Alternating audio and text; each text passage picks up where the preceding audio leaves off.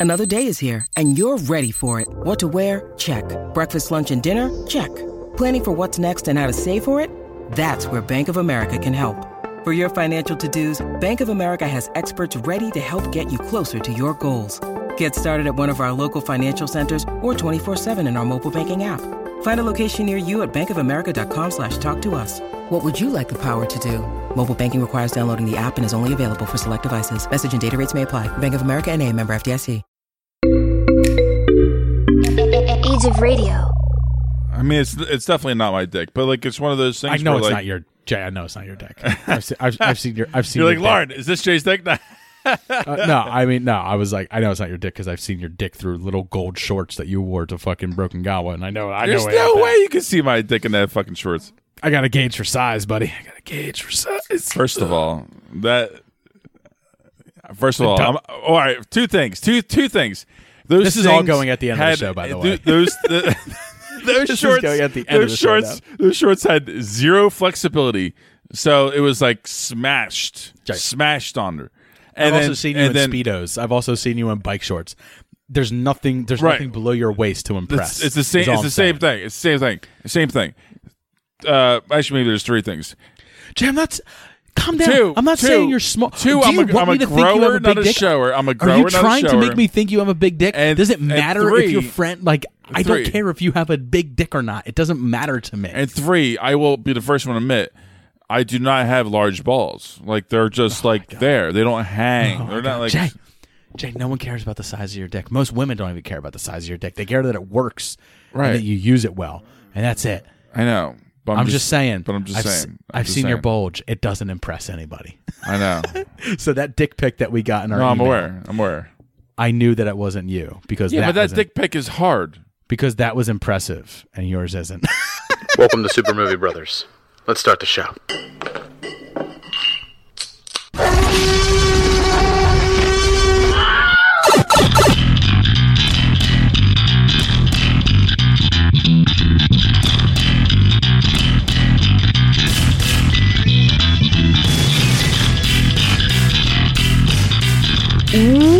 Welcome to Super Movie Bros. I'm your host, Super Movie Brother Dave. I'm your host, Super Movie Brother Jay. We got a fun fucking show for you guys. You know what? Uh, me and Jay got our free guy review. It's a week late, sure, uh, but I've actually been extremely under the weather uh, recently, so we had to record late in the week. Uh, I honestly, I thought I had COVID, I, and I was like, I've been vaccinated, but like, you know, Delta variant is out there, and uh, I wear a mask still when I go out, but like, I felt like fluey. I felt like feverish. I had, I had, uh, you know congestion, which isn't actually a symptom of COVID. I found out, um, but I, I I did have like that tightness in the chest and like raspiness and stuff like that. So I got a six month old baby at the house. You know, if I if I have it, I I gotta know because I'll be honest with you guys, I Oh yeah, of course you do.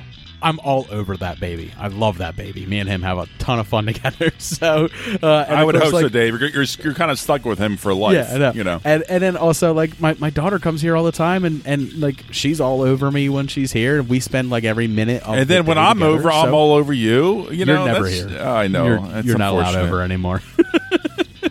I've been not, shunned. Not until we get the new dog. We're also we're also dog hunting. so instead of you, I'm going out with your sister to get my Oh. Yeah, fix. exactly. the family fix. she taught me everything that is me. Uh, everything I am comes from fr- comes from my sister Uh, Kim. so. She's so cool. She's a great girl. But uh, so, so we're also like dog hunting right now, like not not dog shopping because we're adopting them, so we're hunting them. We're going to like uh, the dog that we want. We're going to tell this rescue just release it into the woods, and I'll, I'll, I'll bag the bitch and bring her home. uh, uh, but we got to get a girl dog, and we're looking for like not a specific breed, but a specific temperament um, of dog. Something that can handle a husky. something that is high energy enough to handle a husky, not as big as a husky, but can still handle you know It doesn't Uh, quite shed as much. and that doesn't quite shed as much. So we're looking somewhere in the uh, in the Aussie Shepherd or uh, Aussie Cattle Dog. uh, I'm so category. excited. This is like a new child to me too. Like my Yeah. family. So and, and Luca's like ten years old now, and and Oh my he God. Has, Oh, he don't has, say that. like, I don't mean like uh, when I say declining, I don't mean health wise, um, but like in in play uh, and and like energy, he's declined a little bit, and he's he's fucking needy. He's so fucking needy anymore. And it's it's all because he doesn't have a little buddy. You know what I mean? He doesn't. He always had baby around, and even though they didn't interact that much, just having something else with him during the day, something of closeness to him, gave him comfort. But now, like when we go out, we have the camera in the house, and the camera will tell us like motion detected. And me and Lauren will be will be out, and I'll check the camera, and all you see, I, I should actually play the audio right here if I can find one of them. Is Luca like in the middle of the living room, and he lets out the loudest, most sad, gut wrenching call.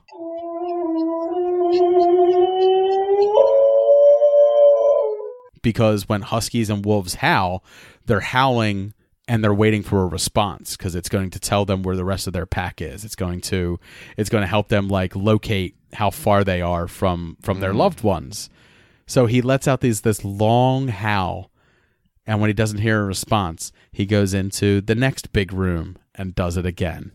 And to the next big room and does it again. So and then he'll he'll go and jump back into the window Really? and wait for us again. And it's like the saddest thing to watch. And I know just having a, a friend at home, like having another dog at home, uh, would be good for him. So uh, it also there's just tons of research that that shows that a younger dog. See, I dog. think he's howling for me. He misses He's me. not. but like a younger dog helps keep an older dog young. Uh, Sure. you know, it keeps them active and stuff like that. So it, it, helps their longevity and improves their quality of life. So essentially, we are looking for a pet for Luca. We're looking and another pet for us, but it's mainly a pet for Luca. So, but I gotta tell you, man, the application process is fucking rigorous. Like we are filling out a ton of like information on these applications. Like, yeah, we, we need to give them like the past 10 years of our vet records and stuff like that so they can sh- so we can show that we've taken care of our dogs o- over time and stuff like that.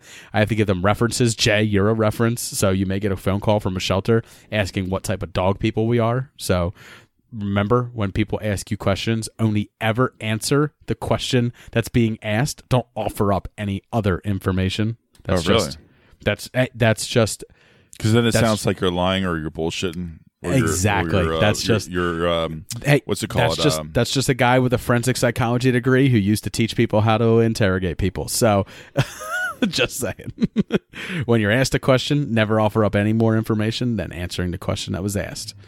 So, anyway, uh, that's that's what I've been doing. That's why we're recording late, and that's why we uh, didn't get our free guy review out sooner. So, we're gonna have free guy review. That's gonna be at the end of the show. There will be spoiler free and then spoiler review. Uh, don't expect like a big deep dive into like spoilers and stuff like that. Uh, that'll just be more of like a free form conversation about how we feel about the show, about the movie, uh, and then of course uh, we will be doing what are you watching?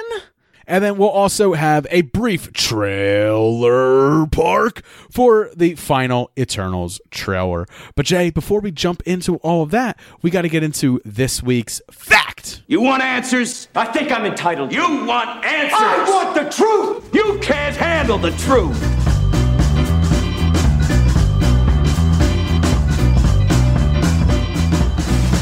It's the search for fact, not truth. All right, so this fact comes from Michael Gary. Uh, he emailed us to the Super Movie Bros podcast at gmail.com email, and he informed us that Matt Damon was actually originally sought out by James Cameron to play Sully in Avatar. And for salary, he was offered, Jay, are you ready for this? 10% of the film's profit over its lifetime. I actually knew that. And Matt Damon. Well, I only knew it for a week or so. So I give him credit. I give him credit. This is a new. This is a new thing in the news. It just came Yeah, out. so like, he, uh, he yeah, he was ago, doing maybe. he was doing an interview. Um Yeah, one he's of those, promoting interviews. Stillwater all over the place. So Yeah. that came out, and he yeah he had a good chuckle about it. So Matt like, Damon was offered 10% of the highest the grossing movie of all time.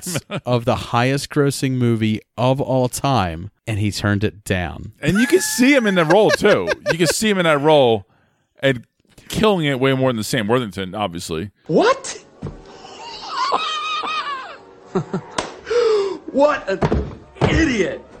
Oh, what a loser! And the best part is, you know, Sam Worthington's like, wait, what the fuck? Yeah, because he got I paid like a million. I got paid daily rate. I got paid SAG. I got paid SAG daily rate. He literally, To do this he literally was like a nobody actor in in Australia. Literally, So I love that fact. I want to. So thanks, Michael Gary, uh, for sending that, and the other thing that you sent along with that fact. Um, you know, you know what you sent. yeah. Well, I'm a little envious because I didn't get it. The fuck. I'll send it to you. I'll send it to you. I won't mention it on the show because I don't want. I don't want to get a string of these. um, but Yeah, well, we'll, we'll have a collage on the wall. no, see, because literally the the like. Uh, g- guys, he sent us a dick pic. Okay, Thank you. And say it. Just say it. he sent us a dick pic, and like the thing that like that like I, I But was you don't know at- whose dick. You know, it could be anybody's. so like the thing I was the thing I asked him was like, "Hey man, like, you know, I don't care, but like did we in- in one episode ask for this because it very much seems like that's something me and you would ask for in an episode. We'd be like, "Yeah, sure. Send us your dick pics. Why not? Nobody knows that they saw it, but they did. Nice big cock. Why not?" I mean, I wouldn't put it past this. Right, that's what I mean. I don't know. This could have been 22 this could have been 2 300 episodes ago that we asked for dick pics and someone's just listening back and just being like, "You know what? All right, guys. All right. Zzz. There it is. Unleash his kraken. And Michael Gary, let me tell you, don't know why you sent us a dick pic, but you have a kraken, me friend. So that's this week's fact. I love that fact. It's uh, I I, I love seeing like per, like I love seeing like uh people who are who are like Matt Damon who are like that rich, that famous, like being able to look back on a mistake they made and just being like, that was that was a fucking bonehead move, because that humanizes them. it takes them down off their pedestal a little bit.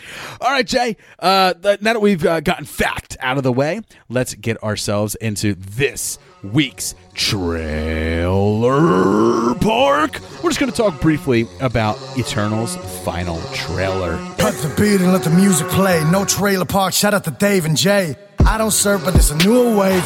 We've been on since towards God save the right style. I don't wanna flow until I know that the bass drop. All right, so this new Eternals trailer kind of starts off in, in a way that I like. You know, it's uh, it's bringing things into the Marvel universe in a in a in a way that is very like post Thanos, very post Endgame. Five years ago, Thanos erased half of the population of the universe. But the people of this planet brought everyone back with a snap of a finger. The sudden return of the population provided the necessary energy for the emergence to begin.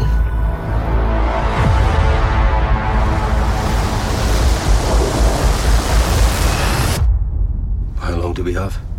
Seven days.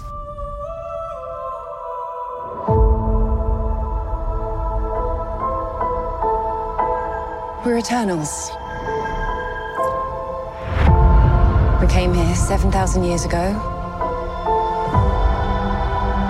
to protect humans from the deviants.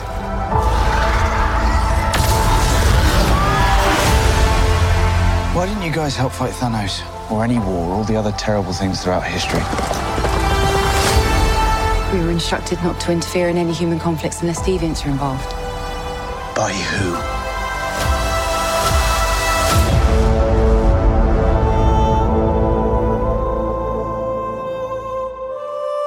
We need to find the others.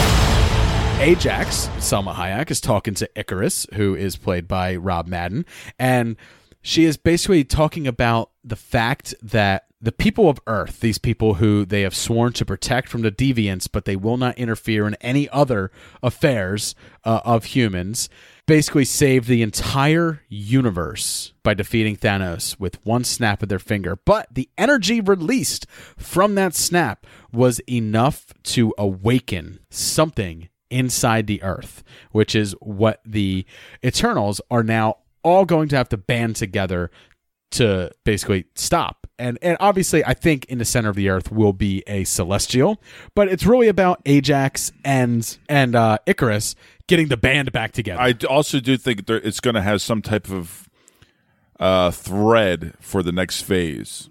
Oh, 100%. I think so too. I think so too. I think I think I think this is going to fit in with a, a lot of that remember, things are going to be getting very very uh not not to make it joke, but very internal, very but also very like external with like multiple universes and stuff like that. Everything's going to get a whole lot more galactic. It's going to get a whole lot more um sci-fi y Star Trekky. Star Trekky. Yeah, it's a good way to put it. Things are things are going to get weird from here on out. But we do get our first look at the deviants, uh, which seem to be you know they like like I talked about in our last Trailer Park breakdown. There were the Eternals that were made by the Celestials, but there were also the the the deviants, and the deviants exist on Earth in the same way that the Eternals do. They've been there for seven thousand years. So if you want to think of the of the deviants as something, think of them as as demons from legend or or creatures of legend because the one we see coming out of the water very much looks like a water monster and it sprouts wings and then all of a sudden I'm like ah it's kind of like a pegasus right? So like they're the deviants are, are kind of just like these these evil entities that are hell-bent on on murder and mass destruction and they're usually creatures and stuff like that. But now they're starting to rise too with the rise in the energy and whatever is in the center of the earth is rising. Now they are attacking humanity and the eternals again are going to have to put the band back together even though most of them have no memory that they've been on earth for 7000 years and have no clue what being part of this band really means which I find interesting. But we do get some great shots of of the celestials in this. But I think like ultimately like my big takeaway from this is this movie looks fucking gorgeous. Like I made fun of Jay a whole lot in well in during his Green Knight review where I'm talking about like sweeping landscape shots that show just epic scale. That's Eternals. Like there are sweeping landscape shots here. Yeah, I that mean, show you know- epic scale, and it looks fucking pretty as shit. And I wouldn't expect anything less after seeing Nomadland with this kind of budget in her hands. Whoo, baby. She pretty much put like, uh, it, yeah, it's phenomenal. It really is phenomenal. And I think one of the great things about this is going to be character driven. Now, You're going to wasn't- be heavily. Wasn't Chloe? wa- wa- Wasn't Chloe Zhao uh, the director of this movie? That's who Jay's talking about. Um, was she was she was signed on to do this before she even did Nomadland, right? no, but she was signed on before it was released. Before it was released. Okay, so before she was famous, before before she had an Academy Award. yeah, but of course, you know, in the industry, they already see early cuts. They know what they got going on. They already knew Yeah. that this Yeah. Nomadland was a hit. Uh, we also get we also get to see like uh, kind of like small small versions of like everyone's powers a little bit, which which I, I really like seeing. I like I like seeing their I did too. I did too. And you're going to see more of that. I think what's one of those things where like you could tell it's going to be a long movie, and I think it's going to be really character driven with um, the effects being really pretty well pointed and, and seamless within the real grounded reality. However, like I think we're going to allude to um, the, the, shot where the villain Yeah, has their face. Angelina Jolie tied up the face it just it's the only thing CGI in this trailer where I'm like it doesn't work it do, I, I it feel like reminded it's, me of Justice League, the first. Justice League. Yeah. where like It the reminds you face of looked like a fucking yeah, Steppenwolf. Oh my god. Yeah. However, maybe they'll like- clean it up. I don't know. Maybe there's gonna be some kind of blowback from that. Who knows? I don't know. But I like this. I, I like this idea because like a lot of what's going on in this trailer seems very dour. It seems like like you know these characters are in dire straits. They're fighting for their life. eh, it, it seems sounds more grounded. Not so much does. dour. It's more grounded. It It's more seems- like it seems dark. reality. but Correct. There is that there is that levity to it, right? Like there, we get the end moment where where Rob Madden's Ikaris kind of sm- hits the table, goes, "What is this vibranium?" and it snaps in half and it falls. He goes, "No, it's fall collection from IKEA." it's like it's it's a nice it's it's a nice little chuckle, but it won't like overshadow the the the, the heaviness of what's going on here. So uh, I like it. I think it looks gorgeous. I um this trailer like we talked about in the last Trailer Park breakdown for for the Eternals, where I said I'm not seeing what Kevin Feige is touting. Kevin Feige was touting that this will be a Best Picture uh, nominee. Right. Yeah, you were not sold in that first. I was uh, not sold in that first trailer for that. Watching this, I went, I don't know. I like first, I don't know if this would ever be nominated for Best Picture. However, I can see now what Feige was talking about. This, this a sense, a sense about, of what he was is. talking about. Right. I Um, an I gotta. idea. I had. I must say, it it enhanced it for me, and then it it was like two steps forward, one step it. back, kind of thing. When I saw the face of the villain, so that honestly, I that is too strong of a thing that will bring me back and pull me back from it.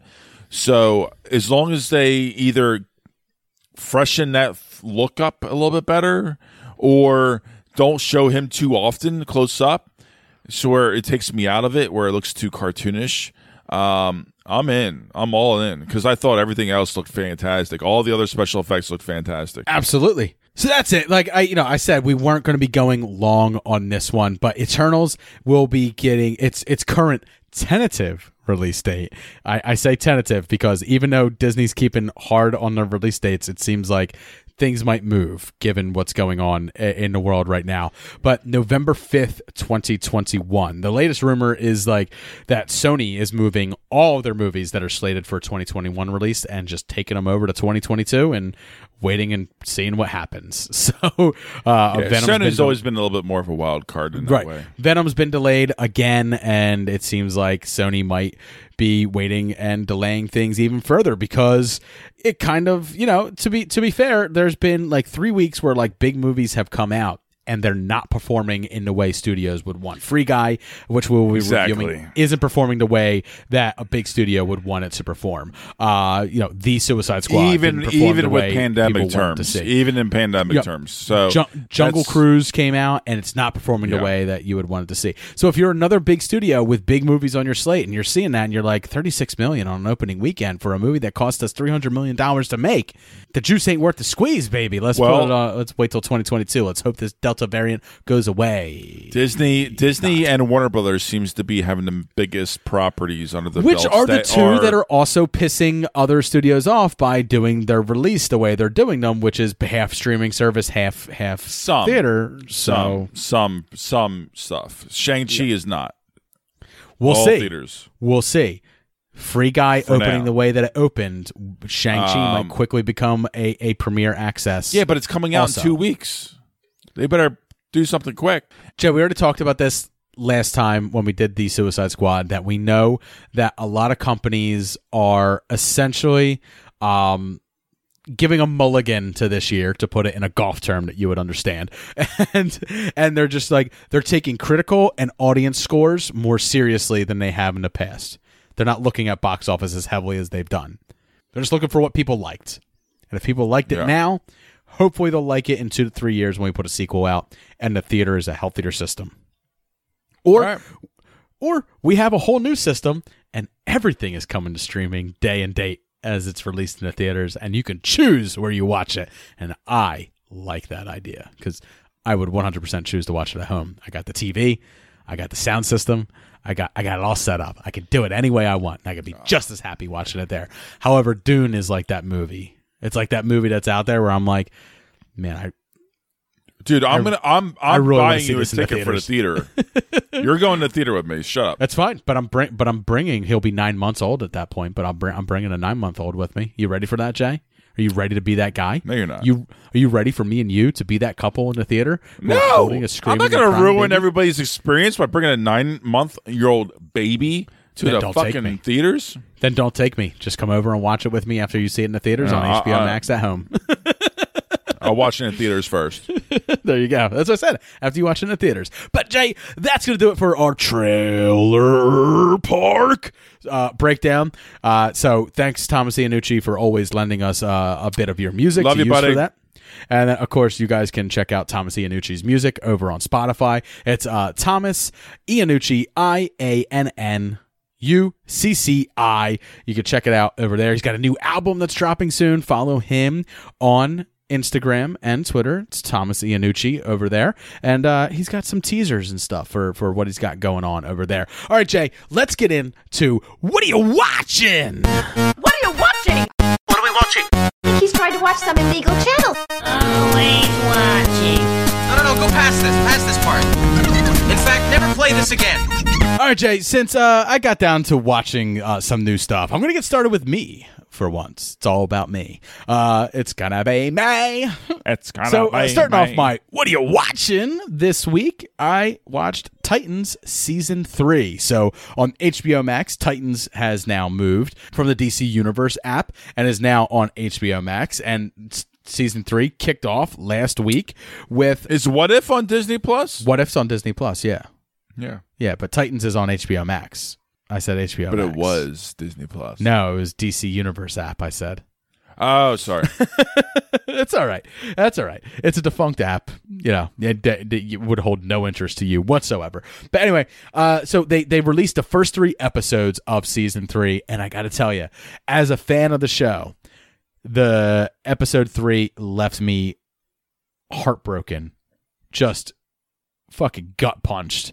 And uh, both me and Lauren were shocked at the end of it. If you're a fan of Titans and you haven't started watching it on HBO Max, now's the time because the first, by the time you hear this, four episodes are out now. Um, and I think so far, best season yet? Uh, question mark. I sound like uh, Emilia Clarke when she was doing the interview for Game of Thrones season eight, and she goes, "Best season ever." And you hear that question mark at the end. Uh, but no, I mean, so far I'm, I'm impressed with the season. I like where all the main characters are. Uh, however, this season, as you'll see in the promo material, does involve Red Hood, um, which obviously, if you're a comic book fan, is Jason Todd, and it just the transition from from Robin to death to resurrection as Red Hood, it's just happening way too quickly. Just immensely too quickly for for for this for the show. The show ha- does do a, a terrible job of timeline of like how long has it been since since Jason died? How long has it been since Bruce Wayne's been missing? How long has it been since the Titans have been in Gotham? We don't know. They kind of like allude to the fact that it's been a little bit, but then they say like something like, "Well, this happened last night," and it's like, "Well, I kind of thought that was a couple weeks, maybe months ago. I don't know." Uh, so it feels like just events are happening too fast, and almost like the producers are like, "Red Hood's a hot button item. Let's get him on the show." And it's like, "Oh, I don't think we've earned that turn yet." And they're like, "It doesn't matter. People like it, so just." Put it on there. Who cares if our story has earned it or not? That's a downside to me. Other than that, I'm really enjoying obviously Dick Grayson and where they have his character and the rest of the Titans characters and how they're interacting with this situation, even though I don't quite buy the villain of Red Hood being where he is now. That all aside, I still recommend Titans. I don't recommend it as highly as I recommend Doom Patrol. Like if you had to choose, like you have two babies, only one can live. One's named Titans, the other one's named Doom Patrol, and you had to throw one of them in a wood chipper, just throw Titans in the wood chipper and watch Doom Patrol. If you got the time to watch both though, watch both. And also start watching that Harley Quinn cartoon that is on HBO Max now that was moved over from the DC Universe app. It's R rated. It's fucking hilarious. And uh, I fucking absolutely love every minute of it. I just started rewatching seasons one and two of that. So, Jay, what did you get down to watching this week? I actually saw uh, Coda from Apple, and this is, was a big hit from Sundance. Could you tell I was talking? Festival. By the way, could you tell I was talking about superheroes because Jay didn't say a fucking word. She gave me a bunch of crap about me not listening to her enough or something. I don't know. I wasn't really paying attention. Yeah. well, it's not my thing. It's not your. so It's I not your thing. I let you ramble. It's not your thing. Yeah. Yeah, it's not your thing. No. But uh, you watched. So, so you watched Coda, uh, a- Apple Apple TV Plus. Yep. Yep. This is an Apple original film. They picked this up from Sundance Film Festival. Coda um, is short for Child of Deaf Adults.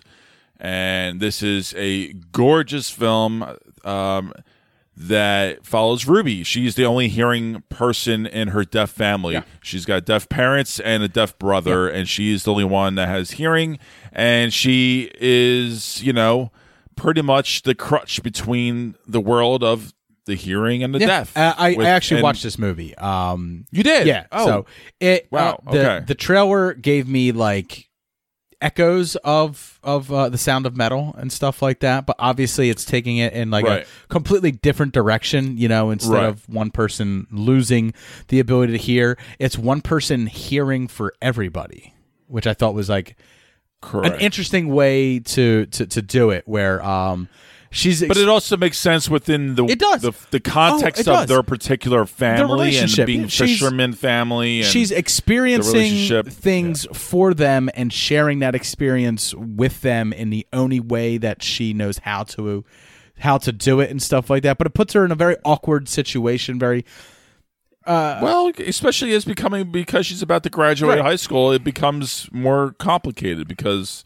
you know she's becoming her own woman and she has to make these really hard, difficult adult decisions along with you know love and college and her own passions of life and and and and you Yeah. know what she she wants you to can't within be her you, own life. you can't be you know an entire an entire life experience or at least an entire uh, portion of a life experience for for others your entire life and it's almost like a and it's it's almost like a metaphor for for adulthood like in a way in the fact Mm-hmm. that like a, as a parent th- this is different because it's the child as the parent but like as a parent you can't you can't always be that for your child. You can't always guide your child. You can't always, you know, you, you, you have to allow them to grow on their own and they have to go off on their own to do that. You you eventually have to just let them experience life for themselves. Sure. And and Yep. there's kind of like a metaphor in that. Um, and it's it, it's I, I I liked I like that aspect of it a lot because in this it's very much like a, a child is the parent even though she's not the parent I'm not saying like she pays the bills and stuff like that but but she's but she is a good part of like the adult in the household in Yeah. many forms. in many ways yeah Yeah. yeah. So. And and also just you know every dynamic the brother like that that's the thing. Every single actor every single character had a lot of respect towards it and they really delivered. And i think the story um towards the end can get a little campy sometimes as far as like you know a very polished feel good type that was you know and that was my big thing Um, was like there there's a fair there's a fair bit of schmaltz in this movie there's sure but i which I wasn't I- expecting from I- Apple TV. Like you know, well, like Palmer had Yeah, schmaltz, I- but, like it also I had like a harder edge. for me. It, it worked for me though. Okay. And I and I and, and maybe because I was a few drinks in, uh, maybe it's because I'm also deaf in my left ear. I don't know, but I was crying like a motherfucker. Yeah, I mean, I've been I've been experiencing Um, I've been experiencing uh, life by as as Jay's left ear for most of my life. yes, yes. You know, uh, I've been telling Jay how things sound in the left ear, and I'm like, it's almost like the right, but it's a little different. it's a it's a little different. Uh, I just- I always wondered. sensitive. I always wondered like what listening to music was like because like there's like certain there's certain songs that like you know where like something's going on in the right speaker and then there's a there's a callback on the left speaker and stuff i'm always like jay has no clue what this song sounds like to me because there's a there, there's there's a call and true, response and he's true. not hearing it from the left side That's true. Yeah. so this song is always like, like for example, like there's like Thomas Iannucci song, uh, which plays for our trailer park. On the right speaker, you hear do do do do do, and then on the left speaker, you hear do do do do do. So for you, it just goes do do do do do, do do do do do, and you're like, that's a weird pause. And it's like, oh no, Jay, there's no pause. You just didn't hear what's going on on the left side. Maybe I don't know. Yeah, you wouldn't know because you've never heard from that ear. So Yeah, but it depends on what platform I'm listening to that song on. I think I listened to it through my phone. I don't think I listened to it earpods. Uh, so- when we when I put it on the show, it's actually a mono track, and then I split it into a stereo track, so you're actually getting both. But if I played it as just a stereo track, uh, you would only Okay. hear it from left and right. That's the difference between mono and stereo. But anyway, Ah. we record. We we actually me and Jay record in mono, uh, so it's easier for me to put the things together. But most of the stuff that I pull uh, and I put in, like our music and stuff like that, that's in stereo. But when I export it, it's all into one mono track. But anyway, anyway, that's a little bit. It's a little peek behind the curtain. Anyway, I love. Also, mono helps me cut out a lot of background noise. So Sure. I liked it. I liked. Um, Yeah, I, I liked the movie. I liked it. It was fine. This is a this is an A movie for me. I love this movie. It's, it's one of my favorites of the year. I'm not. I'm not that high. Yeah, I'm not that high. Yeah. I'm like a. I'm like a B plus. I, I liked it. Yeah, I, I, I liked it. I had a. I had a good time Again. Again, I'm, I'm curious. If, I'm curious if I uh, rewatch it, if it's going to hold up the same kind of grade level like I thought it was initially. But um, I don't remember what we gave Palmer, but like I didn't. I didn't. I went with it pretty. I good. didn't enjoy this as Uh, much as like Palmer, I think Palmer. I feel like I gave it a B or B plus. Yeah, I like Palmer Um, way more than this. Okay. Okay. I mean, I, I like the Dog's Way Home probably more than this. I, But I'm a and I- dog really person, love. so. I, I really love the music teacher. This guy apparently is really really like well renowned. Just isn't really um, as famous in the U.S. as he should be. I, from what I hear, yeah. Eugen, uh, Eugenio Dubez, Derbez, that guy. Yeah, I, w- I that Um, that I wouldn't know. so, uh, but no, I, I did I did enjoy the movie. I as as far as like going back, It's and worth a watching watch. It We'll again, just probably that. not. So between Dave and Jay, it's worth a watch. Yeah, for sure. Go check Oh, it for out. sure. If you have- you know, especially if you have Apple, it's certainly worth a It's watch. another 'cause There's not much content out It's there. It's another thing for Apple TV Plus. That's just like it's another feather in the cap. It's just another reason to to get it. And uh, I think me and Jay are both early adopters of it. And yeah, I mean, And they actually spent a record twenty five million from Sundance for this movie Yeah, as well. so- so. they have the record And, uh, for movies out of Sundance. and Ted Lasso. I mean, that's just that's the real reason to get it. the show that keeps on It giving. just keeps on giving.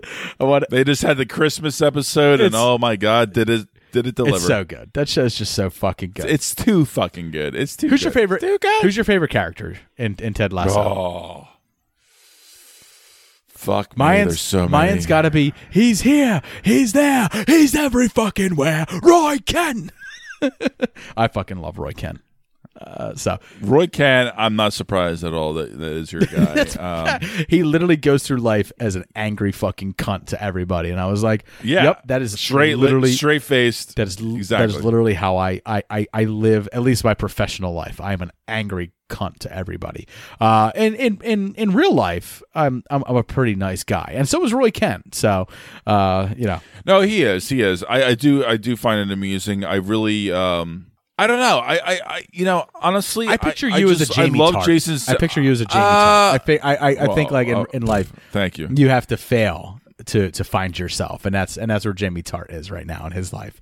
He's failing well, to find he is himself right now currently. Yeah. but I think I think Ted Lasso himself. I think I think he's my favorite uh character because I love. He- he's good for me. Like I, I, I don't know. I, I need to see characters more like him because it keeps me out of my uh, depression uh, all the time. So Ted is a uh, Yeah. he, he, he's a beacon He's a in, very- a, in an otherwise bleak world. So he he certainly is. He certainly is. All right, Jay. Uh, so another thing that I got down to watching uh, was I watched the Star Wars Bad Batch season finale. Uh, so I'm not going to get into Bad Batch too much. I'm not going to like start breaking down Easter eggs. I actually want to do a whole episode on Bad Batch. And I asked Tony from Take Two podcast to join me for that. So um, I'm, I'm I'm probably gonna maybe put together like a a panel maybe of people who have watched the entire series to do that. I don't know when we'll do that, but it's kind of like an idea I'm kicking around. I, I pretty much have to find or make the time to to do that and edit it. I might just release it as like a here's a stream of consciousness of us talking about it type thing. But anyway, uh, Bad Batch, it's good. It's good. It's it's the best. It's the best visuals that the Star Wars animated uh, stuff has has had to date, uh, and that's that's a big thing for it. But uh, it's also it's interesting because it's a side of the of Order sixty six and the rise of the Empire that we haven't seen from from basically the average soldier's point of view and stuff like that. But uh, as far as like uh, you know first seasons of of series go, this is probably the strongest season one that a Star Wars animated show has had. It's probably the most adult that a Star Wars animated show has had, uh, subject matter wise. However, it I think it still suffers a little bit from like that season one, you know, still trying to get its footing, and by season two and three, it might really catch its wheels in the sand that it's been spinning in and really take off. That's what I'm hoping for. I I it, I don't get wrong. I enjoyed season one, but it had its stinker episodes, and I think that.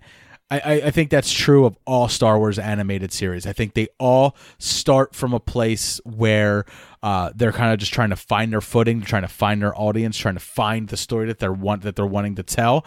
And then in season two and three, Dave Filoni really will sink in deep. However, uh, this does have a massive uh, like Easter egg and uh, you know lead in to the Mandalorian in the fact that like a major scientist from Kamino is now firmly planted as a slave to the empire and will be working as a geneticist in the empire. And when she's taken to the empire she is greeted by someone in a white and gray outfit with the Kaminoan cloners symbol on her shoulder. And I was like oh we've seen people like that in the Mandalorian it's very clear what they have in mind for this uh, for this Kaminoan, a scientist who's been captured and taken uh, to an imperial facility by the end. So it's it's also Dave Filoni building upon his Filoni verse that he's doing for Star Wars and stuff like that. So is it worth the watch? Hundred percent. Because if you're a big Star Wars fan, you gotta watch it sorry it's just going to be tying into a lot of shit that's going on with star wars on disney plus moving forward.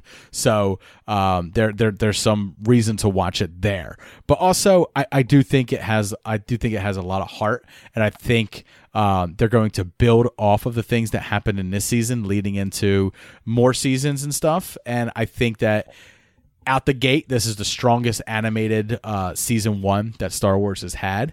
It's just still not quite there yet, but I think they're getting there. Uh, I but if you're a big Star Wars fan and you haven't been watching Bad Batch, now's the time. It's all out. Go watch all 16 episodes. Cool, man. Cool, man. What what a fucking what a fucking chode response that was. well, that's that's that's all you, brother.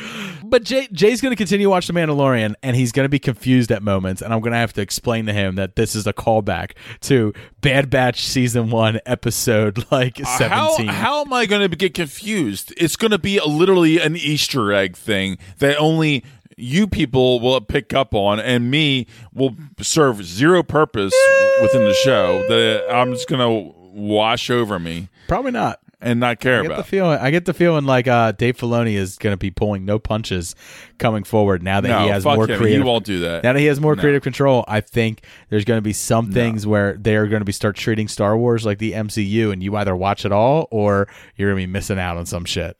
Well, I won't watch it then. fuck, I, Fair I, I don't enough. fuck with animated is like that. I I can't do it. It's so Um, good though, Jay. It's so good. I can't. It looks do so I can't pretty. do it. Anyway, I, I, just, White I'm Lotus. just gonna turn it off or fall asleep. HBO Max So- comedy uh, about yeah, upper it's, class it's, people. It's it's exactly it's a, it's it's a it's a um so okay so there's a few different groups of people that come to this tropical island kind of like a Hawaii type of thing. Um, it's a seven episode mini series. And it's already got I'll- greenlit for season 2 I'll be honest. New uh, characters, Dil- new setting. Dylan from Beard Brothers podcast. Very excited. My, my, my video game buddy. Yes. Um, he told me He not to it. watch it. But however, Well, for you, yes, I would say not watch it. Yeah, because it's not for everybody. However- it's very soapy. It's very um, dark humored. I was It's like, very just just for uh, C list ensemble. It's in all its glory. just for full loved disclosure purposes, Dylan also doesn't like Schitt's Creek, which automatically made me be Oh. like, "Are you even a human?" You are pukes. You are the lowest form of life on earth. You are not even human fucking beings. But he said he never got past season one, and I was like, "Oh, yeah, that that." But he watched season one. Yeah, but I was like, "But the, and he still didn't get but that's through rough because like no, he never finished Oh my season one. I was like, Oh, we- season one is the weakest Schitt's Creek season. However, Yeah, but I fell in love with the characters in season one. So, but from what I hear, there's nothing to love. like if he about gave up after the characters. if he gave up after three episodes, then I can understand three or like, four how he- episodes. yeah, that's that's about it. Yeah. That's about all he made it. Uh, yeah. But from what I hear, uh, unlike Schitt's Creek, White Lotus has no one who you're going to fall in love with. Like you're going to love to hate them Um, all. Well, th- that's my point. You're gonna love to hate a lot of different kind of characters because they're all in cer- certain kind of ways tormented, shitty in their own little ways, very flawed. Some turn to the light, some turn to the dark. It, it's an evolution, and it's just it's it, oh my god. This is a show that literally by episode to episode gets better and better and better. The more you get to See, know these this is what characters, and you realize these actors are just You you tell me not to watch something, and then you describe it. I'm like, you're right. I won't like it. But now I want to watch it just so I like it, just to piss you off. just to Look, I gotta piss off. show how like- wrong you but- are.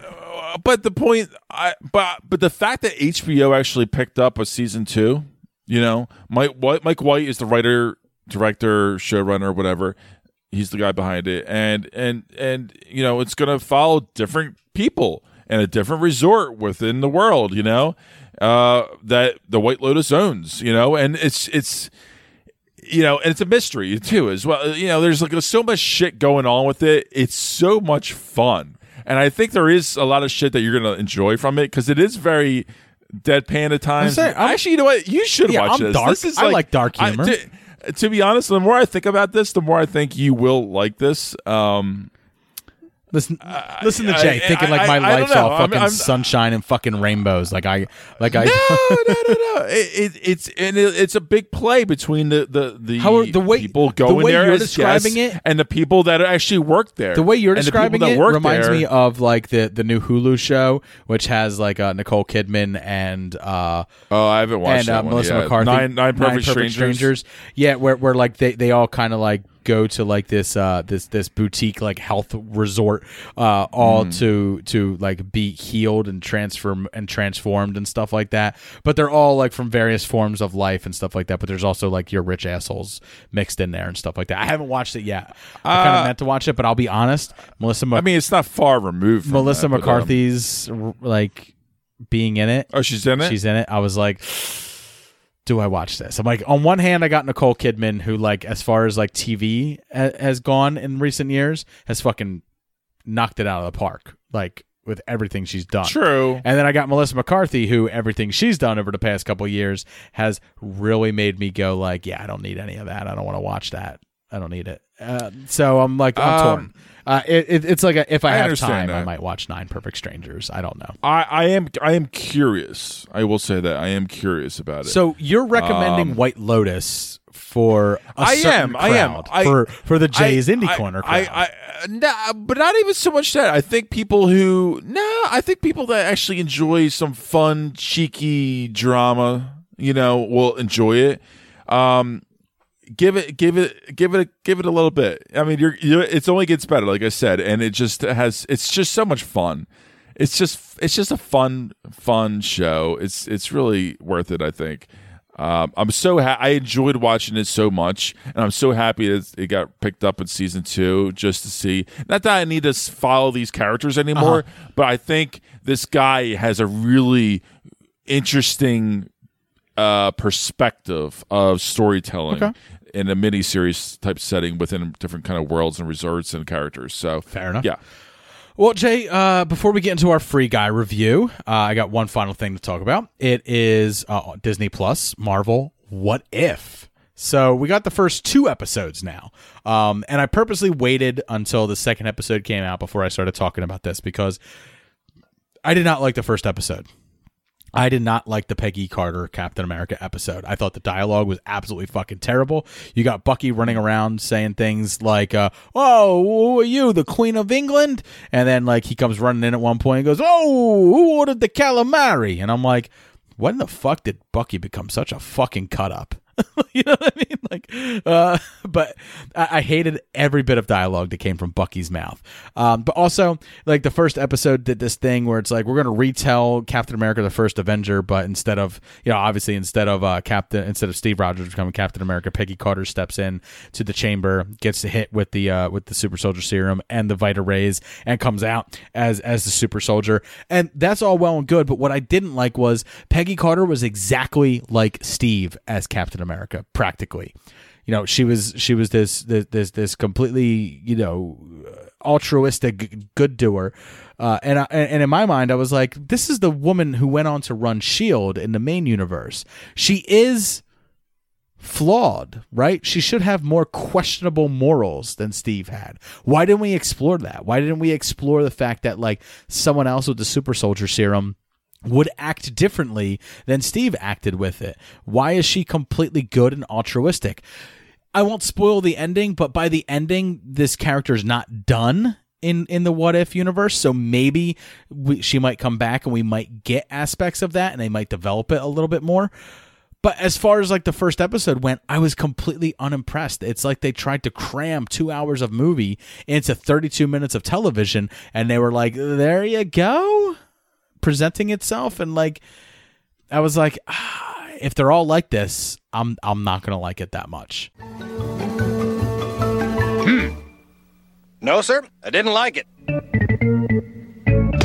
I, I'll enjoy bits of it because there was don't get me wrong there was a montage scene of them fighting Hydra like all throughout the, the World War II front that I thought was great with Steve in the Iron Man outfit and her you know basically jumping on top of planes and, and hitting pilots with the shield and throwing them out and stuff like that. And I was like that's that's a lot of fun. The action bits are a lot of fun. But as far as the story goes as far as the character goes you're not wowing me at all. However episode two then came out which is the one where T'Challa is picked up by the Ravagers and uh, becomes Star Lord and becomes a space hero and stuff like that.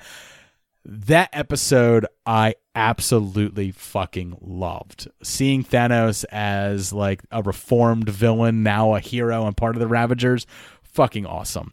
Uh, and and just seeing T'Challa like in that role and his relationship with Yondu was was awesome. Uh, it, you know, and the only thing I didn't like was like the Collector as like this big buff bad guy, and I was like, why is the Collector all big and buff? And it's like I guess because Thanos was big and intimidating and imposing, and he was previously the villain of the galaxy. Now since the collector is now the bad guy, I guess he had to get big and buff so that he would be physically intimidating as well. I don't know, but the fact is, I fell in love with Chadwick Boseman as the Star Lord character. I loved Yondu in it, as I've loved Yondu previously, but I loved Thanos, and I loved the way they they, they made the Ravagers feel like these uh like like like this band of of of heroes, reformed villains, now heroes, all because of just this bright spot in the universe that was brought to them to the celestial realm by the Ravagers, which is T'Challa, and it's it's awesome. It was a really really good episode. Uh, so if like I'm scoring, you know, what if now I'm just like it's one bad, one good. What we got next? You know, I'm I'm hoping for something that's gonna blow me away. And uh, episode two of What If kind of blew me away. Episode one left me like, ugh, I don't know what to expect from here on out. So it's a mixed bag, really. I think this is going to be very episodic. But I think that's what it's always going yeah. to be. Like that's what you would expect. Yeah, episode by episode. I, mean, I might not like be, it. Yeah, of course. It's going to be all kinds of different perspectives that not everybody's going to yeah. like. It's a fucking random mixed bag of possibilities. I'm just saying. I'm just saying. Some like people are not going to. This like. one explored. Some people will love. The, the, the, second one explored some some difference about the, the, the second the, the, second episode explored some differences in it in the storyline from Guardians of the Galaxy 1 and it was actually completely different than the storyline of Guardians of the Galaxy 1 to the point where I was like this is good. I like this. Like to, but where Peggy Carter was just so similar to what we got before I didn't feel like it was much of a what if at all. It was just changing character A for character B and character B for character C and then like who cares? The story practically stayed the same. They just added a monster at the end instead of a giant, you know, explosion or a giant uh, helicopter plane that's going to take, you know, bombs to New York. They added a giant creature from a different realm. And I was like, okay, I guess to be different, that's why you would do that. Anyway, uh, what if so far mixed bag for me? I'm uh, really loving episode two, and like when i when I'm all done with this, I get the feeling like I'm going to go back and I'm going to watch episodes that I really liked, and other episodes I'm going to be like, never have to watch it again. Don't care. Could care fucking less about it. And uh, yeah, but that that might be the formula of the show. You know, it's not meant for for you know each episode may not meant be meant for everybody. You know, it may not be as different as you thought. So, Jay, you ready to get into Free Guy? Let's do it. Because uh, we're, we're, we're running a little long, a little long. But, Jay, let's head over. Let's get into our Free Guy review. This character in the video game Free City has been turning heads by being the good guy. We love you, blue shirt guy. Watch out for the. They seem nice. Blue shirt guy is the first real artificial intelligence. Too high, too high! His whole world's about to end. Don't you think you'd want a chance to save it? We have to fight for it! We have to fight together! That actually hurt my hand. All right, Jay, quick synopsis. Free Guys, directed by Shawn Levy and written by Zak Penn. It stars Ryan Reynolds as the titular character of Guy. Guy is an NPC in a massively popular video game, which is clearly based on GTA Online. This video game is called Free City. Guy goes through his day to day life doing the exact same shit, drinking the same coffee, going to the same boring job where he does and says the same shit to the same people every day, which literally is what it's like being middle class in the United States. That is until Guy decides that he wants a change. Guy begins to interact with his world in a whole new way once he meets the once he meets the character of Molotov Girl. Now, Guy must earn her love, rally his fellow NPCs, and weed out corruption in Free City by being a good guy and showing that the powerless can be powerful with the right motivations. And in this case, that motivation is Molotov Girl's poon or her kiss. It's really about a kiss, right? it's less dirty than than boiling it down to to to the hunt for for for for vagish. one one one good looking girl, Yeah. just to get their attention just- and get fixated to on. take it know? to take it Just in the like, route that the uh, movie Guy did. to, to take it in the route that the movie did. Love, love, Love at first love sight, at first sight. Exactly. which I know, which I know all too much about. Yeah, yeah, uh, yeah. I don't want to boil it down to you know the terrible things, but uh, no. Look, man, I I liked I liked this movie. I really did. I I loved things about it, like like little details in the background of like playable characters uh, who are randomly firing guns in the air as like guys just going through his normal day, just enjoying his coffee. And there's like this this playable character in the background just like shooting a helicopter down and like, explosions going on behind guy, and he's just like walking, and I'm like, that's funny. It's you know it, it, it's it's a funny look at things about like how how we ignore you know the the the true pandemonium that's going on in our own world as we go through like our our daily lives. And there's like even like this like really funny thing where like guy is like at an ATM and he's checking his balance and in the background you see like someone like running against a wall and then just jumping in the air and then running against the wall again jumping in the air. And it's like if you ever played an MMORPG like you see character you see people doing that in the background all the time. If you've ever played Assassin's Creed, you've done that yourself. it's also just just just like an interesting world that that's been built. Um like i like this idea that like the entire crux of the story is the fact that like it's stolen technology and stuff. Like it reminded me a lot of like um Silicon Valley, right? Where where like they they get in like deep about like how how this is technically intellectual property is owned by this company because it was developed by so and so at this time and stuff like that, which I thought I thought was was was interesting. It, it's it's like an interesting real world way to like really ground what's going on in this in this movie with with our with our real world. I really enjoyed the fact that this was just a easy, breezy, fun movie. Definitely was. That literally your brain did not get distracted at any given moment. You were hook, line, and sinker in this movie, through in, throughout. And I really appreciated the fact that you had no time to pause from that, and it was always an enjoyable experience.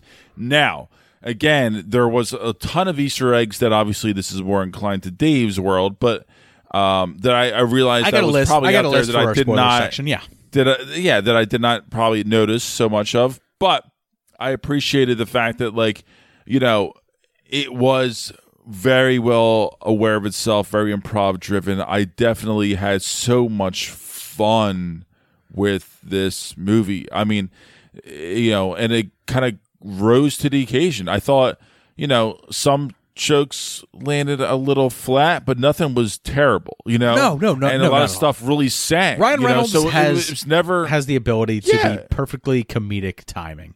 Like that's just what Ryan Sure. Reynolds does. It's just I think he understands the tone of each movie that he's going for as much as possible. And and I think the big MVP of this movie is Shawn Levy.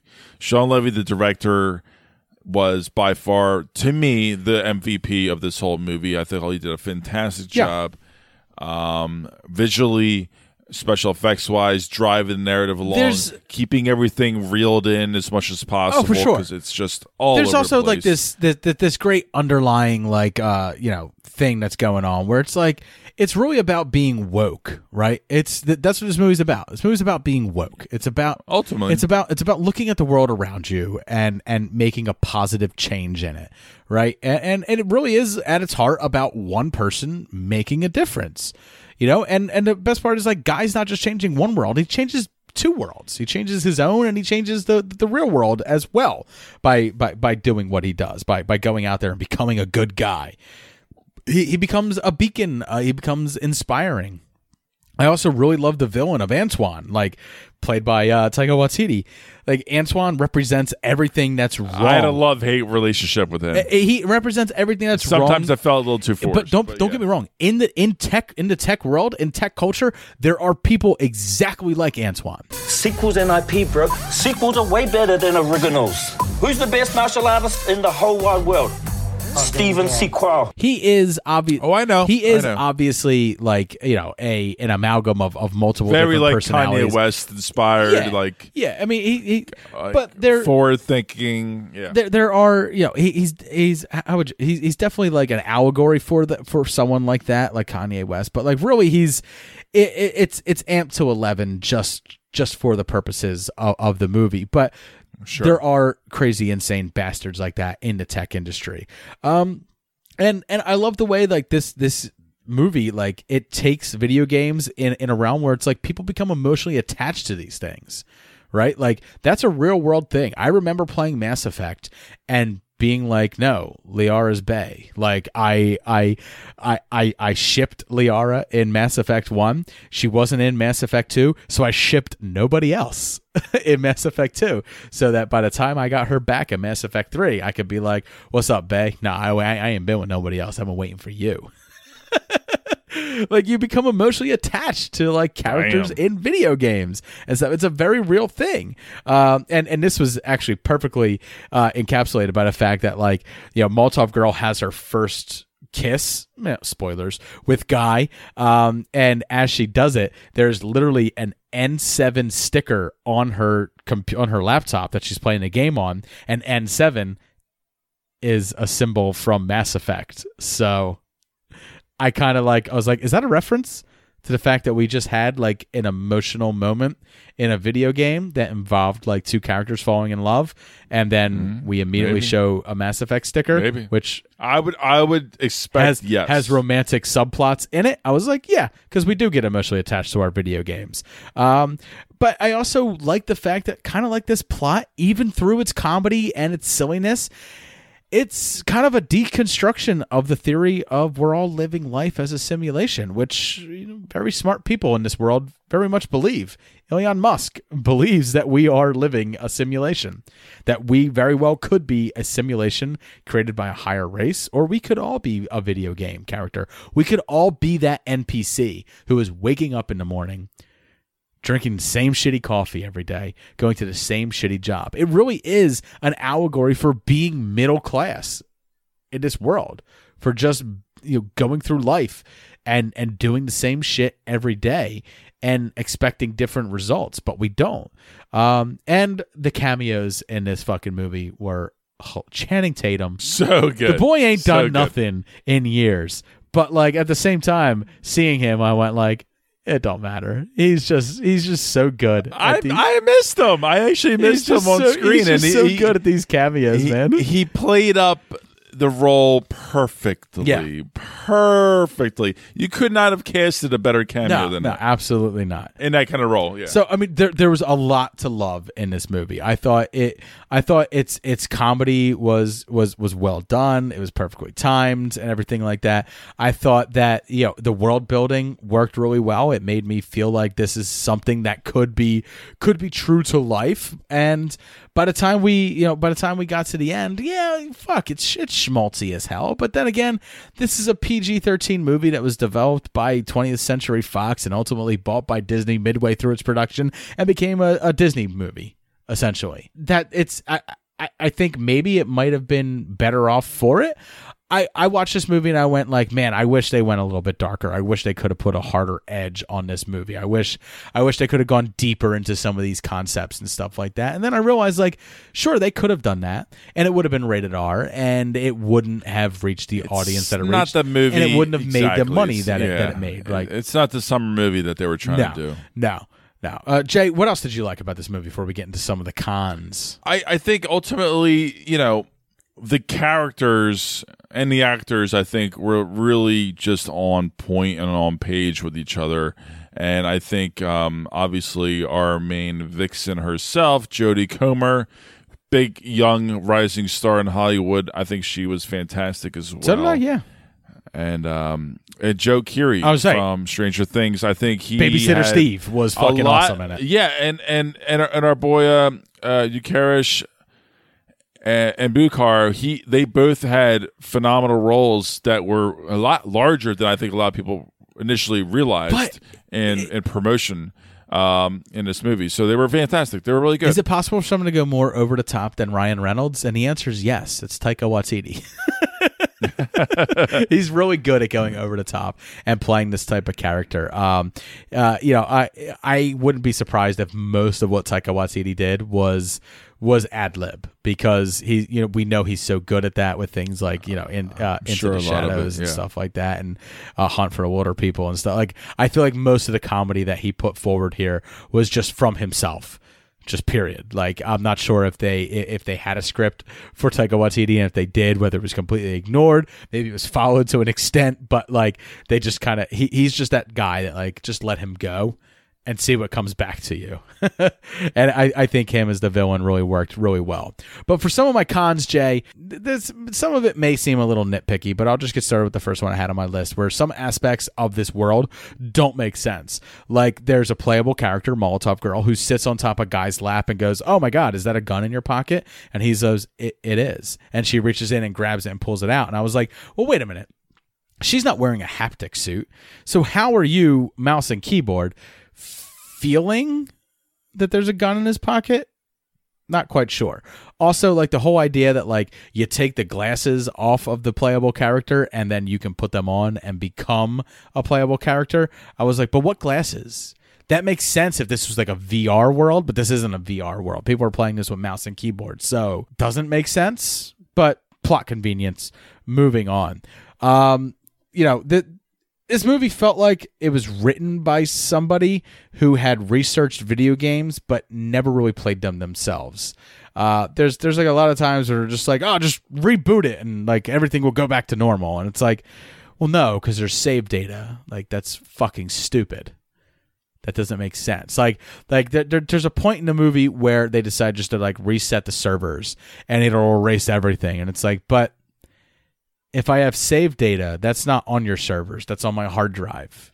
So like you can't if one character gives me, let's say, a video that has damning evidence of something that I need for my legal case in the game and I save it, it's on my save data on my hard drive, not on your server. At least the way I know it. Um, also, isn't it a little cliched for the for for the main character to be kissed and then just like wake up and be like, "Oh, I remember everything." uh, and there's there is a villain in this movie who has Ryan Reynolds' face. Um, if you watch the the most latest trailers before this movie came out, that was spoiled for you. Uh, but that deep fake Ryan Reynolds' face on top of a big buff body. I lift things up and put them down. Excuse me? I lift things up and put them down. Did not look right. That like Disney just hired a guy who was really good at doing deep fake videos so that he can continue putting uh, Mark Hamill's face on other people's bodies because he was so good at it that it was so seamless.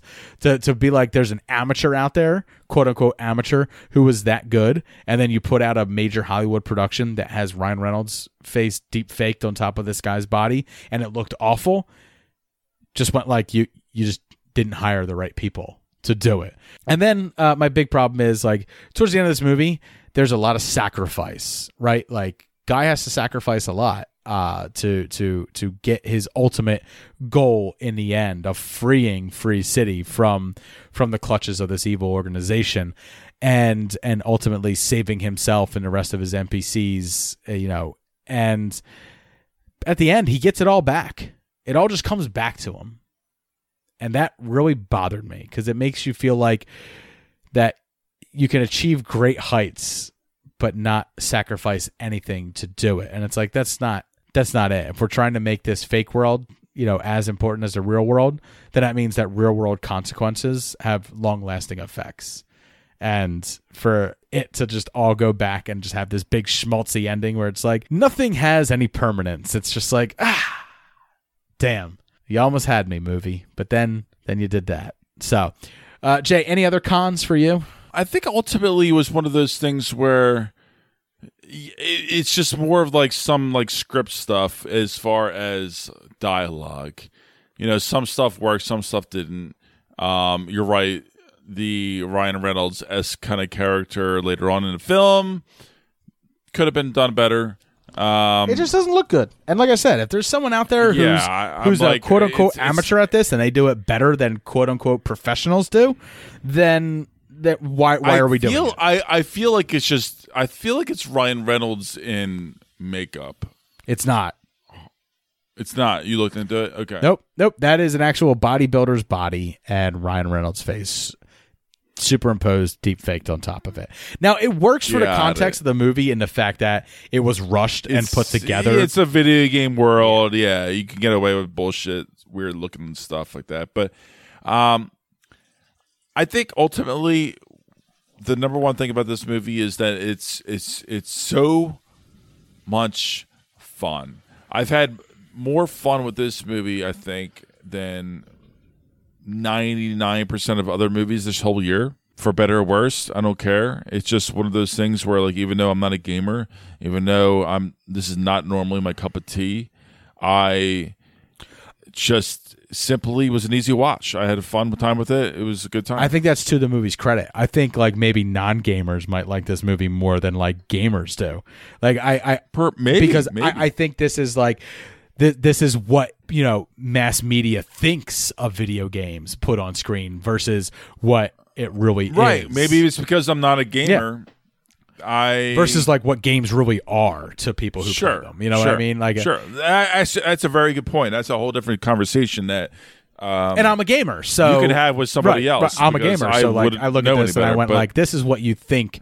This is what you think gamers are. This is what you think about gamers, and this is what you think video games are." And it's really, it's really not that, but you know, it's okay for popular media to think that because the whole point of being a gamer is the fact that like I'm.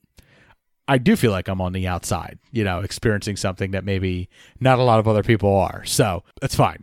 It's fine. Uh, you know, I, I I know like we did this as a, in like a very like um very mundane fashion where it's like pros and cons and stuff like that. But really, uh, that was just my way of breaking it yeah, down. but it's so such that a I can do you know it. it's one of those harder films to No, it break is, but down, but I'm, you I'm doing it this way so that so that I can get And into also without I can get to our spoilers and stuff like that. Ultimately, what I thought about Free Guy was like I didn't think it was original. However, I thought that it was I thought that it was done in a way that was extremely enjoyable to a mass audience, and I'm part of mass audience, and I did enjoy it. And I I I, really thought that you know what it did right was the little things. Uh, you know, there was little things that that really made me appreciate that you know to the length that they would go to, and I, I think that like all everyone was perfectly cast in it. I think that it was that um, you know I thought that Ryan Reynolds does his best Ryan Reynolds here. You know, he's just being Ryan Reynolds, and uh, you know I, I thought that the supporting cast was great. I thought the villain was was great. All fucking Taika Waititi. It was it was I laughed a lot while watching this movie, and I know that that's what this movie was out to make me do. Uh, I, I did think that there was a deeper story going on here, that they were just too afraid to go towards because they wanted to make sure that they kept this mass audience appeal to it and ended on a note where everybody could just go yay and leave the theater and feel really good about everything. And that's what this movie set out to do and it did it great. However, that's not me. That's not my sensibilities. That's not what I like as, as somebody. I would have liked them to take maybe a deeper turn here or there. Um, I do think that the movie, the plot is somewhat derivative of something else that Zak Penn had penned himself. So, um, and we'll get into that. If you don't know, Zak Penn was the writer, the screenwriter behind Ready Player One. And uh, I'll start. I'll start our spoilers uh, by going through uh, how similar to Ready Player One this movie was. But uh, giving it a score, man, I'm gonna B plus. I'm gonna say B plus. I'm gonna say B plus. I had I had a really fun with this movie. I had a lot of fun with it. Really? Um, yeah, I, I'm, I'm, a, I'm a B plus as well. Actually, oh, okay. To be honest, See, you Um, seem like you were so much more, you're so much more on it, but like, because you had. Well, I am. I Full mean, B plus disclosure. Full really disclosure. I have a text message score, where I you think. had a where you had a higher score for this movie. So. No, I, I had an A minus. I had originally had an A minus when I came out of the theater, and I sat with it, and it, it dropped down to a B plus. Um, mainly because I think it's just not going to hold up in rewatchability. I, I think it does actually. I think enough- this is the type of movie enough- where like because there's just not enough weight behind Yeah. it for me. Um, so to me, one of the first things that I when I was watching it, I was just like, okay, so Lego movie, right? and the humor perhaps won't hold So up. Either, th- this so. movie reminded me first off, the first thing it reminded me of before I even got into the Ready Player One thing was I was like, it's Lego movie, right?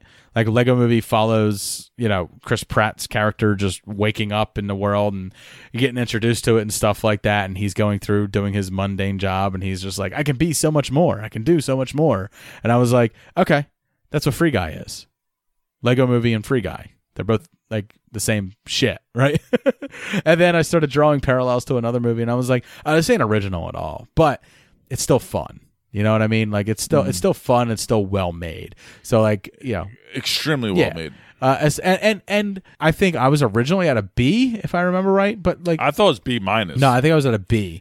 But like what what raised it a little bit to a B plus was the fact that I was like, at least it's a new property. It's a new IP. At least it's at least it's something different. It's a new um, original idea. Yeah, yeah it's not a sequel to something. It doesn't exist in something else's universe. And I was like, it deserve. I think I think things deserve a little bit of credit for being that, at least in today's day and age. And you call They really do. call me out for that if you will, but. I think I, I, I do think that that deserves something. Uh, so Jay, without without without any further delay, man, let's get into some of our spoilers. Spoiler warning. Spoiler warning.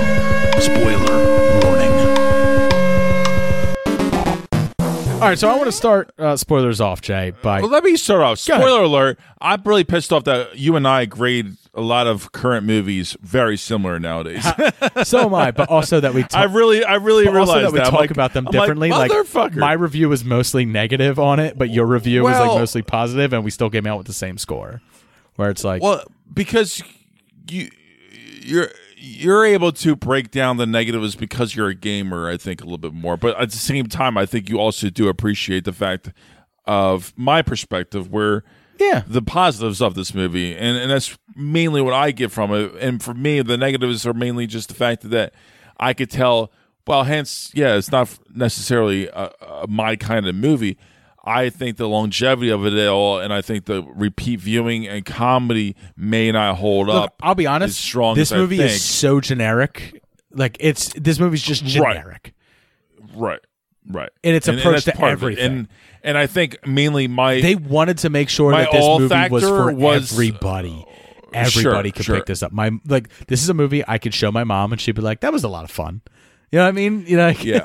My, my all factor was the execution. Right. And my The daughter would watch this this was it too. Like, impressive to me. Like, like, and, and you're talking about like an age difference of like of like six to sixty, where like th- this is the perfect Hollywood PG-13 generic movie, where it's like everybody can pick this up and watch it, and it's like it's tough for me to poke holes in that because it's like yeah, it may not agree with my sensibilities, but it's still well made. So I can't knock it too much because it, they, they did a good job. They did they did they did a good job at being generic, which is again what being middle class is all about. Just be a good job at being generic. Uh, but I was drawing similarities to this movie between Free Guy and Ready Player One, and also like a Lego movie. But uh, but at least Free Guy and Ready Player One were both written by Zak Penn. Screenplays were. So here's just a quick rundown of some of the things that I found that were very similar. Now, some of these are obviously are obvious, like both take place in a video game world. Duh. But both protagonists set off on a journey after they meet a girl. Both are about taking down douchebags that are part of an evil evil corporate entity uh, who are destroying a video game world. Uh, both protagonists rally the disenfranchised masses of their video game world, gamers rising up to fight for social justice. Uh, both use weapons from pop culture in their fights. Both have a fight scene where the female protagonist and the male lead fight off bad guys while spinning in a circle and firing guns. However, this had a completely different tone than Ready Player One. I will say that. But um, there is that moment in like Ready Player One where they're at the dance and stuff like that, and she's asking him, "Are you wearing a haptic suit?" And she's touching him all over, and then the bad guys show up, and they both immediately like lock their legs and twirl in a circle and start firing guns at bad guys. This had that same scene in the warehouse where like she's on top of a motorcycle and she's like feeling him and she's like is that a glock in your pocket? And he goes well yeah yeah it is. And she pulls it out and then he spins the motorcycle in circles and she's firing at all the bad guys. Right. and i was like Right. oh that is literally the same action set piece practically that you did in ready player one. There you go zak penn. Uh, however to be fair he's working with a similar medium and a similar type thing. However i, I did text you and I, I felt like this was ready player one fan fiction turned into a script like this might have been an early draft of Ready Player One for Zak Penn. I mean, in some ways, I do understand where you're coming from. he might have swapped Um, Wade Watts out for an NPC like Guy, uh, and that's it. Like, what if Wade? What if Wade Watts was an NPC instead of a real world character? What if Parzival was the? But NPC? it's such a world that I feel like you know you, you couldn't really quite say that without a doubt. no. I'm pretty sure it's written by the same guy. I'm pretty sure like he was just like, it worked once. Let's make it work again. yeah, but it's a world. You know, like you know, worlds are going to be very similar to each other in that kind of way. I'm just saying. and, and I think There's similarities. There's similarities. Uh, no, there is. Yeah, that's fine. But that's fine. I mean, because again, in in my mind, you know, there are a ton of similarities, but they're completely different movies. All right, Jay, let's run through some So of he these. gets away with it. Let's run through some of these Easter eggs real quick. So, uh, Easter eggs. When Guy is fighting Dude, who is the nega version of Guy, he's the big buff version. Uh, also, I really like the little touch of since Guy was known as Blue Shirt Guy around the world, uh, that Dude had a tattoo of a blue shirt on his on his chest. I did like that. that was that, that was fun. However, throughout the movie, uh, we see Guy employ the use of weapons such as the portal gun from Portal, the anti gravity gun from Half Life 2, the Rainbow Smash axe from Fortnite, the Mega Buster from Mega Man, and the world is littered with Scorpion tanks from Halo. He also uses Cap's shield, Hulk's fist, and of course, because Disney uh, purchased Fox during the middle of this, they were able to pull out a lightsaber. Why not?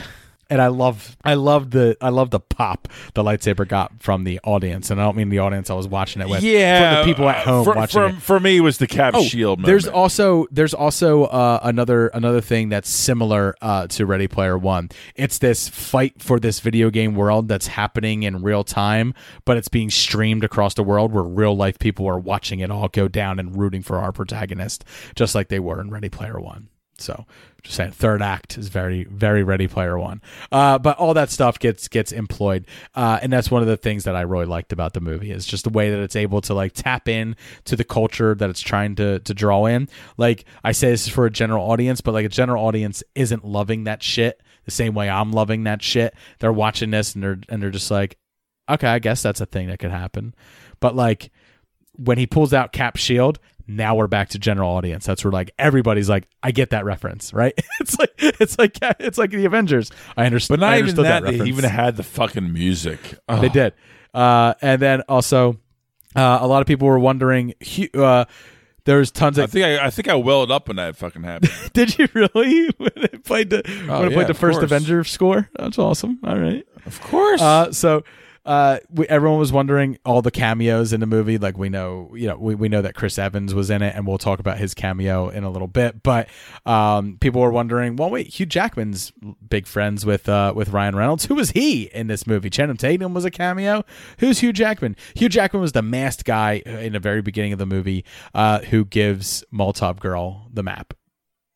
He's masked. Masked, Masked. of course. He doesn't. He doesn't. He doesn't Bastard. Show himself. Uh, so shortly after Guy dons the sunglasses, uh, over his shoulder, you can see a power up on the floor that says blatant product placement, and it's in the shape of a liquor bottle, which is clearly a nod to Ryan Reynolds' own gin company, Aviation Gin. Uh, Naturally. the fictional city of Free City is based on Grand Theft Auto's Liberty City. However, it was not filmed in New York like Liberty City was based on. It was this was filmed in Boston. It was filmed in Boston. There's multiple Deadpool posters and action figures that you can see in the background. And finally, Ryan Reynolds realized that Chris Evans was in town while filming in Boston, called him up and said, "Would you like to do a cameo in this movie?" And he said, "Absolutely, if you can get me out of there, in and out of there in 10 minutes." So, the whole crew got together. They had everything set up. They were ready to go. Chris Evans just going to pop in, do his line, pop out under 10 minutes. And Ryan Reynolds got it done in 7. uh, and boom. Chris Evans is playing uh, he was filming um, defending Jacob at the time. And he's literally the guy who watches Guy pull out the Captain America shield, block dude's, you know, final blow to him, and he goes, "Oh shit." Which is one of the few curse words in the movie. Uh, all that stuff geeked me out. So uh, it, it definitely elevates my score when I see stuff like that. Um, you know, I, I, I think like you know, I say like the ending, like there's a lot of plot points in this movie that were very telegraphed. I knew where this movie was going, right? Like I heard her get off the laptop and say like she's actually working on a court case, right? She's suing these people, right? And then we see the IGN interview with her and Joe Keery and and they're talking about their game like, you know, life itself and stuff like that. And I was like, cool. So she's suing this big corporation uh, and she was developing a game with them. This big corporation bought their game and then used its engine to build this game, Free City, which means that uh, if there's if they're if their NPCs were supposed to work like AI and gain true experience and, and develop and evolve based on that, that means that Guy has that code stored in him, which would then make him evolve and grow as the movie goes along. And eventually he will become the proof that their game exists inside this game, which means that they are owed you know back pays and royalties and they would win their court case and i was like i i figured that all out right after that IGN interview when they talked about that stuff. I was like, all right, I know where this movie's going. I get it. I got it. Done. Check out the big brain on Brad. You're a smart motherfucker. That's right. I didn't get all the nits. I didn't get all the nooks and crannies, all the you know, all the kibbles and bits. I didn't get them all in there, but I figured the movie out. I was done. Oh, good for you. Uh, it was very telegraphed, and I was like, yeah, that's fine. That's I mean that's fine. Like I said, general audience movie. We're not trying we're not trying to blow minds. We're not trying to to to overly impress, but we're just really trying to fucking entertain the shit out of people. And they did that. In spades. In spades. Anything else spoilery that you would like to discuss about Free Guy? No, I don't think so. I think you know it was one of those things that. No, I'm good. I, I think it's. I think How about the ending? Joe. Keery getting the girl, right? And uh and and Guy getting But his was- best friend but- who sacrificed himself for him back, and him and Dude are now also best friends, and we're getting a sequel to this movie, and I'm just like, But what's, you have to remember what's the conflict for the sequel? the whole point is he is Joe Keery's character. Like that like that's the whole thing. Like, you know, he had to get the girl because Joe Keery is guy, you know, in real form. So it's kind of the whole point. Like he is essentially the main. He's actually the lead actor of this whole movie, technically. Yeah, and uh, you know what? He did a fantastic job. I still, I still really enjoyed I Joe think Keery. so. I can't wait for season four of Stranger Things because Joe Keery did an interview where people asked whether uh, whether we'll get more of Babysitter Steve uh, and Dusty's relationship, and he said, "Oh, season four is very heavily Steve and Dusty based. Like they are essentially the main characters." And I was like, "Yes, Yeah. yes." uh, They they know how to milk they it. know how to milk it for sure. Uh, you know, look, Free Guy, like I said, it's already Disney's already said it's going to be getting a sequel. I don't think I like this movie enough to be like, man, I really want a sequel. I want to see where they go with this. I don't care. No, I agree with that. I really don't either because this is not honestly. Okay, so before I saw, even when I saw the trailer, I did not care about this movie whatsoever. No, I think It we both. I think we me. both. So th- I, th- I think that's the thing that surprised me the most was the fact that like I didn't give a flying fuck about this movie. I didn't want to see this movie really. Um, I thought this movie was going to be garbage. Honestly, early buzz Yeah. and you telling me Big time. about. I never read any early buzz, but you telling me it was getting good early buzz is what made me go out there and see this movie. Yeah, no, but without a doubt, I could have easily. It's also not killing it in on box office movie. right now. So, uh, but nothing is right now. So it's not. It's it's not. It's not a fault of Free Guy that it's not killing it in the box office right now. It's it's just that's just where we are. You know, it, it grossed uh, you know 30 uh 37 and a half million dollars so far. Um, and its Right. opening weekend, it only got just under 30 million, 28 million in the U.S. Its worldwide gross is just over is just under 60 million. So, like I said, it's not killing it. It's not killing it. Yeah, and I, you know, and and again, But in a healthier market, this is a good buzz movie that'll get people into the theaters multiple weekends to to to boost Sure. this movie's numbers. This and the Suicide Squad. and I'm and I'm seeing it a second time, so I'll be helping that gross um um in theaters. So like I I don't know. I mean, I think it's um you know, it's it's one of those classic like new science fiction-y kind of like action fun comic movies. Not comic, but like video game movie type inspired things. That's Jay's. That's Jay's new genre. It's science fictiony, comic booky, video game esque comedy. it's it's it's not a natural world type movie. Fair enough. Fair enough. Look, look. I, but I, I had a lot of fun with honestly, it. I think it's one of I think we've talked about it. I think we've talked about Free Guy uh, a little bit too I'm- much. I'm- I'm- I'm- I think we've given I it too so. I much think so. credit. I Um, think so. I actually want to go back and rescore it now, but now no, no. B plus is where I stand because it's it's its general audience nature was was just was just the right amount where it it it hit it hit it, it hit just the right amount of depth. It, Yeah. but you know it it was very shallow, but it hit just the right amount of depth for it to for you know for it to be worth the checkout. I mean, you know, obviously, I I don't think people should see this in the theaters though. I'll be honest. I don't think this is a theater movie. I don't think you need to run out there and go see this in the theaters. I think you can wait for a streaming service for this. I don't think you need to, but I think if you had the option, go see it in theaters. Yeah, I mean, versus whatever else is out there now. If you've already seen the rest of the stuff, go see it for sure. But um, if you were on the fence about it and you're like, I'm not really, I don't think this movie's worth the risk. You're right. It's not. it's not. It's fine. It's fun. It's a lot of fun. And it'll, Well, you can't stream it. You can't stream it anywhere. No. So I do think you should go to the theaters and see it. No, you can't. I do. Fair enough. That's where you and I differ. All right. I do. I, I think so. I, I'm, a, I'm a big believer in that. So that's going to do it for Super Movie Bros this week. Remember that if you want to share another movie fact with us, you can reach out to us on our email. That's supermoviebrospodcast at gmail.com. Or you can hit us up on the hotline, which is what I'd prefer to do so I can play your voicemails. And that is 267 590 9042. You don't just have to leave us facts. You can just shoot the shit, tell us whatever you want us to hear, and we will play it on the show. Uh, you can also respond to us on our social media. You can respond to me on Twitter at, at SuperMoviePod or on my Instagram, SMBDave on there. Jay, where can people find you? Yep, you can reach me on Instagram, Super Movie Bros, and on Twitter, J underscore SMB. And of course, we are part of a network. We are part of the Age of Radio Podcasting Network. So make sure you head over to ageofradio.org. There you can check out all the great shows that are part of the Age of Radio Podcasting Network, as well as check out the Super Movie Brothers page where you'll get a handy dandy little media player that'll allow you to binge all Super Movie Bros episodes. You just hit play on one, it'll play through all of them.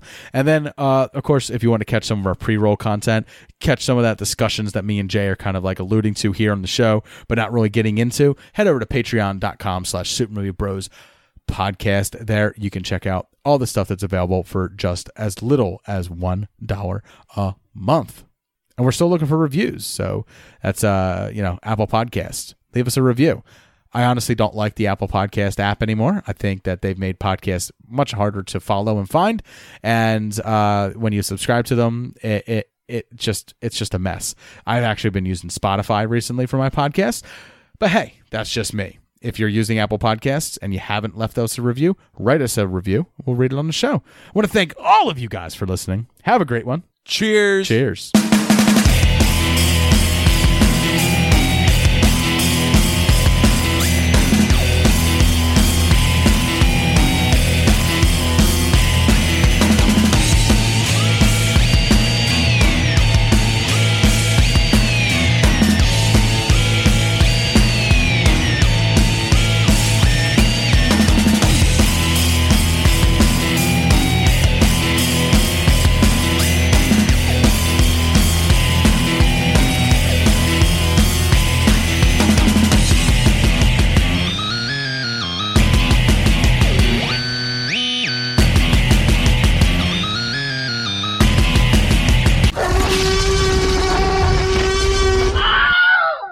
It. Also, did you see that guy's dick?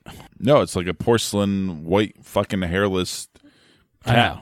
thing. Well, I mean, I, I trim mine. Hold on, I trim Yo, mine. but Don't- you zoom in on that thing, there is not even a scrape of like. No, I- no, Jay, I didn't zoom in on it. Jay, I didn't fucking zoom in on He this. must be a blonde. That's why. That's all I gotta say. He must. I be didn't a zoom. I didn't zoom in on this random fucking cock shot that I got. But I got to tell you, it was. It, was- it, I, I was not happy when I got that. I was like, "Ugh, I didn't ask for this. Or was, and then that's immediately when I was like, So you felt like a girl. You, you understand what girls feel like, though. I mean, it's it's definitely not my dick, but like it's one of those things. I know where, it's like, not your Jay. I know it's not your dick. I've, seen, I've, I've seen your. I've seen. You're your like dick. Lauren. Is this Jay's dick? Uh, no, I mean no. I was like, I know it's not your dick because I've seen your dick through little gold shorts that you wore to fucking Broken Gawa, and I know. I There's know. no way you can see my dick in that fucking shorts. I got a gauge for size, buddy. I got a gauge for size. First of all, that. First of all, I'm, all right. Two things. Two two things. Those This is all going at the end of the show, by the way. Those the, those This shorts. going at the end of those the show shorts. Those shorts had zero flexibility, so it was like smashed, smashed on her. I've And also then, seen you in then, speedos. I've also seen you in bike shorts. There's nothing. There's Right. nothing below your waist to impress. It's, it's the same. It's I'm the same saying. thing. It's the same thing. Same thing. Uh, actually, maybe there's three things. Three. Jim, that's calm down. Two. I'm not two, saying you're small. Two. I'm you a, I'm a to think you have grower, a not a dick? shower. I'm a grower, you not a shower. You're trying to make me think you have a big dick? And- Does it matter three- if your friend like I Three. don't care if you have a big dick or not. It doesn't matter to me. And three, I will be the first one to admit, I do not have large balls. Like they're just like there. They don't hang. Oh they're not like. Jay, Jay, no one cares about the size of your dick. Most women don't even care about the size of your dick. They care that it works Right. and that you use it well, and that's it. I know. But I'm, just, saying. But I'm just I've, saying. I'm I've just seen your bulge. It doesn't impress anybody. I know. so that dick pic that we got in our no, I'm email, aware. I'm aware. I knew that it wasn't you because Yeah, that but that dick pic is hard. because that was impressive and yours isn't. Yeah, but but this isn't like a normal dick. This is hard dick. This isn't like soft dick, like bulge dick. This is this is this is hard dick. Oh shit! You uh, can't get, this is what I get frustrated with. Like people like get all hyped up on like growers and showers. Like, look, Who are you showers, trying to impress showers. The best part is showers this are is not going people. out to people. This is Showers only are you. bulge people. It's and just me and you. growers are. It's just me and you. No, this isn't It going to doesn't matter. It doesn't This matter. me. I have to prove my point. Why no. do you Why do you care what I think of your dick? I'm never going to touch it. I'm never going to suck it. I'm never going to be in the presence of it while it's hard. I don't care. You don't know. We might be locked in a jail cell together and might be desperate. I don't know. but no, the point is, growers have probably weaker bulges than the showers. The showers have the better bulges. This guy's dick is obviously hard, so it's misleading. Don't be misled, David. This is a hard dick. It's not soft. Jay, this conversation is misleading. I think you care way too much about what I think of your dick. I don't. All right, I'm just get into making a point.